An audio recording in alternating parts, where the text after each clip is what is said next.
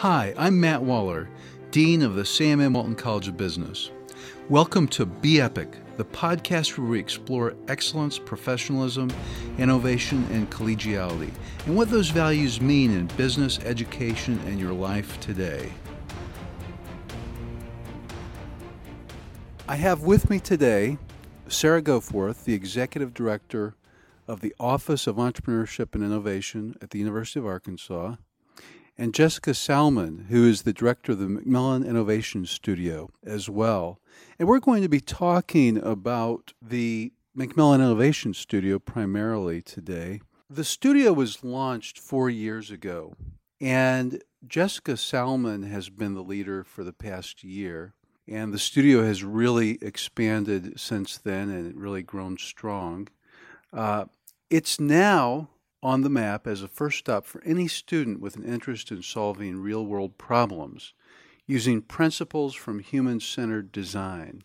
It really is a key culture builder for a growing student community of innovators and entrepreneurs, many of whom have returned as student leaders and have now pursued deeper levels of training and pitched for seed funding for their ideas. So, Sarah, would you mind kind of giving us a roadmap as to how this fits in? Sure. So, the Office of Entrepreneurship and Innovation um, oversees a number of programs that support students in their journey from before they enter the university system. So, when they're in high school, just interested in innovation, uh, we formally merged with the McMillon studio just about seven months ago. And the way that that came to be was I was working on the entrepreneurship side of the house, doing startup training and mentor programs and things of that nature for students interested in forming companies. And when Jessica was new in her role uh, and we had a first meeting, it was this incredible, I think, shared recognition that early stage innovation experiences of the sort that the studio is responsible for pair really well and really importantly with entrepreneurship training. And in fact, it's not a linear journey. So a student doesn't just start in one place and then go to the next step and then go to the next step and then boom, they're an entrepreneur or boom, they're you know ready to go into a corporate innovation role. It's messier than that. It really does require an ecosystem of uh, support and resources and a community. And I recognized Jessica as somebody who um, has this incredible vision, talent, and creativity for bringing students from all different disciplines, all different stages of their experience into an innovation mindset. So, Jessica, I'd like you to talk just a little bit about what is the purpose of the studio? What does the studio do? And just kind of review a little bit um, what's happened over the past year um, merging with the Office of Entrepreneurship and Innovation has really been a catalyst for the studio to um, expand and scale. Our purpose has been the same in terms of shaping the future of commerce by developing and enabling students to be catalysts of innovation. We do this in several ways. The first way is through our design teams. So last year we had five design teams, this year we had eight. We have over 20 different majors as part of these teams, everything from biology to architecture to finance. We have over 1,300 hours that students have volunteered their time to do this as an extracurricular activity. In addition to that, we had 21 mentors surround our student teams this year. And the thing we try to do with the mentors is it's not a one to one relationship in that you don't have one mentor for one team. We try to pair you with two or three mentors from different perspectives. So maybe it's a nonprofit perspective, an industry perspective. Um, or a startup perspective, all on the same problem. The two other ways the studio kind of feeds back to the broader ecosystem is they have a makerspace. This year, of the eight project teams, we had five prototypes that were 3D printed. And then, as part of the broader OEI team, we have a workshop series. And this fall semester, we hosted 17 workshops and we had over 250 people, students uh, participating in those workshops. And so, really trying to meet students where they are in the innovation entrepreneurship journey. We have two kinds of workshops, really. One kind is our, our, core series, which is intended as a series of four to help students understand uh, the foundational principles of innovation.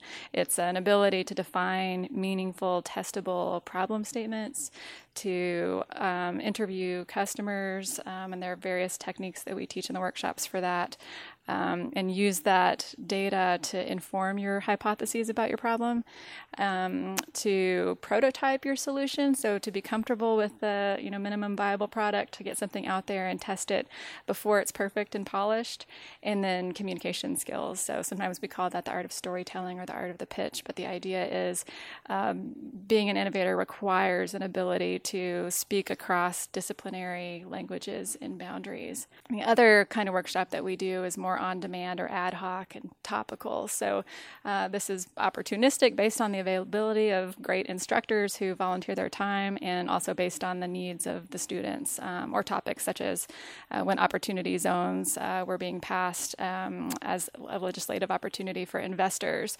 Entrepreneurs wanted to know what does that mean for me? And so we did a workshop and a series of talks on, on that that subject at the time.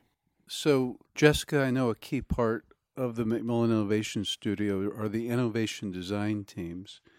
Would you mind talking a little bit about that?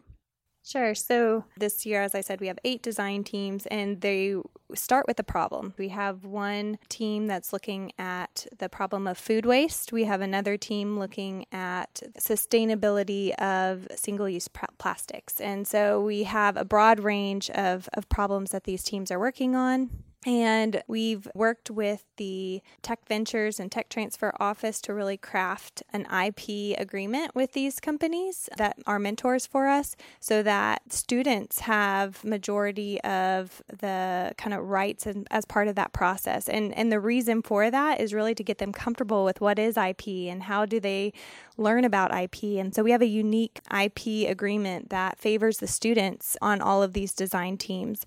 And then we teach this, the companies alongside the students the design thinking methodology. And although it's a hot topic, a lot of people don't really understand what it is. And so we go through a process of teaching them through we have an executive education program called innovate to lead that we've taught several companies in the area through this process and we actually do the design team kickoff uh, around the same content as our executive education program. So these students and these companies are both learning alongside of each other as part of the process.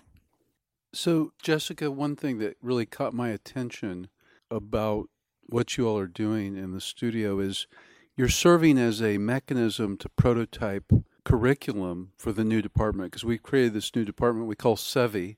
It's the Department of Strategy, Entrepreneurship, and Venture Innovation, brand new department. So, would you mind talking a little bit about how you're going to partner with the academic department and to help create prototypes? As a studio, there's a lot of freedom in experimentation and prototyping and figuring out how we do things that the traditional university can't always consume at, at the time that it's being experimented with. For example, the studio has been doing interdisciplinary teams for several years now and really learned through that process of, you know, how getting students from different areas, different colleges, different parts of the university together, how that works. And now the SEVI department is really exploring kind of how do they get interdisciplinary curriculum up and running, whether that's kind of a certificate program or minor or those types of things. And they're exploring that on a broader level. So the other thing we talked about is kind of mentors learning alongside of the students as part of the process. So it's really about actually the students and the organizations need to learn the same things to solve the problems in the future. Um, I think that's just a small example of how, you know, we've been doing this learning and experimentation in the studio on a small scale, and now we get to export that to a, a kind of more scalable audience and hopefully have impact on the future of higher education, honestly. Yeah, there's a lot of evidence that shows that experiential learning is powerful for students, but by and large, universities have struggled to figure out how to do it, how to scale it, how to manage it. And this platform allows us to do that for students across all the all the boundaries. So I know that you two have come up with some ideas on how we could potentially create a deeper innovation model for the McMillon Innovation Studio and I was really intrigued by this for a number of reasons, but would you mind talking about that a little bit? When you think about the depth of innovation and the potential for these real solutions that will change and can be exported back to industry, we started to ask ourselves, hey, how might we actually think about a deeper relationship with these industry partners? We have such a ripe ecosystem in Northwest Arkansas of industry, whether it's retail, food, or health, oriented industries and how do we actually partner with those companies in a different way and we looked at a lot of different models and actually have found that the live well collaborative in ohio is a model that's it's really interesting to us but we thought how do we take that a step further so the idea is actually instead of having these broad mentors paired with our students how do we actually get faculty engaged this problem solving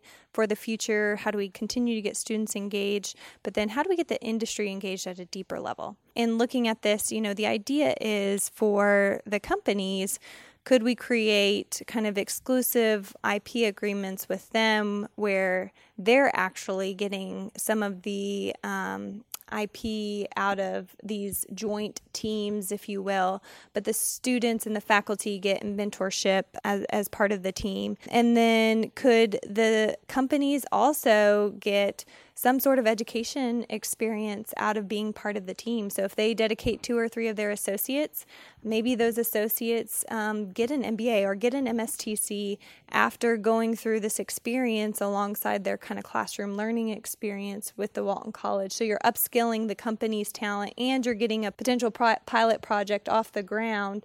And then for the university, the students get exposure to these unique industry problems and then they could there be unique in, internship opportunities for the students in that process as well as for the faculty? Could there be fellowships or things like that where the faculty could actually be on site with the company learning alongside of it and then research goes hand hand in hand with the innovative problem solving that the team is working on? Really it, it could be the future of teams. You think about solving problems differently in the future and pretty sure the diversity of teams will only continue to grow. And when you think about mashing students with faculty with industry to really solve problems as a team, to innovate for the future, I think it changes this entire region and, and what it's capable of, of innovating around there's a lot of talk right now about and a lot of passion and energy about building the entrepreneurial culture in Northwest Arkansas. And, you know, the funny thing is when you look at the literature, the best time in your life to be an entrepreneur is not when you're 21, it's when you're 40 and you've held an innovation role inside a company or two and you've seen problems from the inside out and had the opportunity to resolve them from the inside. Um, so I actually think the the building of capacity for corporate innovation talent is the best way to build entrepreneurial capacity in the region. That's a very compelling argument. I've seen some of that research. I, know Ross DeVol, when he was at the Milken Institute, he did some research that showed the probability of a startup becoming a growth company eventually is directly proportional to the age of the founders. Mm. But the probability of someone starting a company decreases with age. So, if there were a way to get people with a lot of experience to start companies, and maybe this Masters of Science and Technology commercialization through the McMillon Studio could be a way to do that. I was just going to say, too, I think that how do you unleash your current talent? Like for companies, they have so much talent that usually is restricted to their job title. And I think there's this entrepreneurial spirit that we really want to instill as part of this potential partnership where it can unleash the company's talent for innovation for the future. And I, hopefully, some will be entrepreneurs, but then also hopefully some will truly change the direction of the company because they've been able to be unleashed as part of the process. And I think there's no mechanism today to do that outside of, um, you know, there's some small programs within each of the organizations around here that they've tried to spin up, but I think a partnership with the university would only make that go further. Yeah, I love telling stories about my own bumpy career path because I think all students, the one thing they can expect is to have a bumpy, unexpected career path in the modern era. And, you know, for me, it was getting my dream job right out of grad school covering science at the Dallas Morning News, and then getting laid off with all of the other science reporters at the Dallas Morning News a month later because the newspaper industry was being disrupted. So that's when I started my own company, and it was out of necessity. I didn't have the skills to do it. I just had to build the plane while flying, as we say. But those skills then later helped me innovate from within a very large media company when I went to work at the Discovery Channel. Same skill set, looking at problems, being comfortable and confident, creating something new, educating my colleagues about what was coming down the pike that some of my colleagues could see and others couldn't. Telling those stories, I think, and being vulnerable with students is not something that professors have traditionally done, but they respond really well to it and we learn alongside them and they respond well to that too. That's another I think great thing about pairing the mentors in the studio who are very seasoned and very experienced with students learning the same principles. It's a way of saying, hey, we're all facing disruption. We all have to keep learning um, if we want to do meaningful work. One last thing I'd like to talk about very briefly is Demo Day. What does Demo Day mean for the McMillon Innovation Studio? The studio is about the learning journey. It's not about the outcome necessarily in terms of companies being formed or specific things happening from an outcomes perspective. And so they get to take the community through their learning journey from customer discovery to empathy interviews to prototype failures to iterations and pivots out of that. And it's been really cool just even sitting and, and hearing them. We've had a couple this year in particular have changed what they want to do with their career because of the studio which is really cool to hear and i always love to hear the student impact as part of it because to say they were on this path to go this one direction and something changed that path. Like the biology student that's prototyping a civil engineering prototype it's it's pretty impressive. Well you know most economic value is created through innovation and the future of work and the best way to protect your job and your career is through innovation. So, thank you both for what you're doing. This is really important for our students and for the state of Arkansas. Thanks for listening to today's episode of the Be Epic podcast from the Walton College. You can find us on Google, SoundCloud, iTunes, or look for us wherever you find your podcasts. Be sure to subscribe and rate us. You can find current and past episodes by searching Be Epic Podcast, one word, that's B E E P I C podcast, and now Be Epic.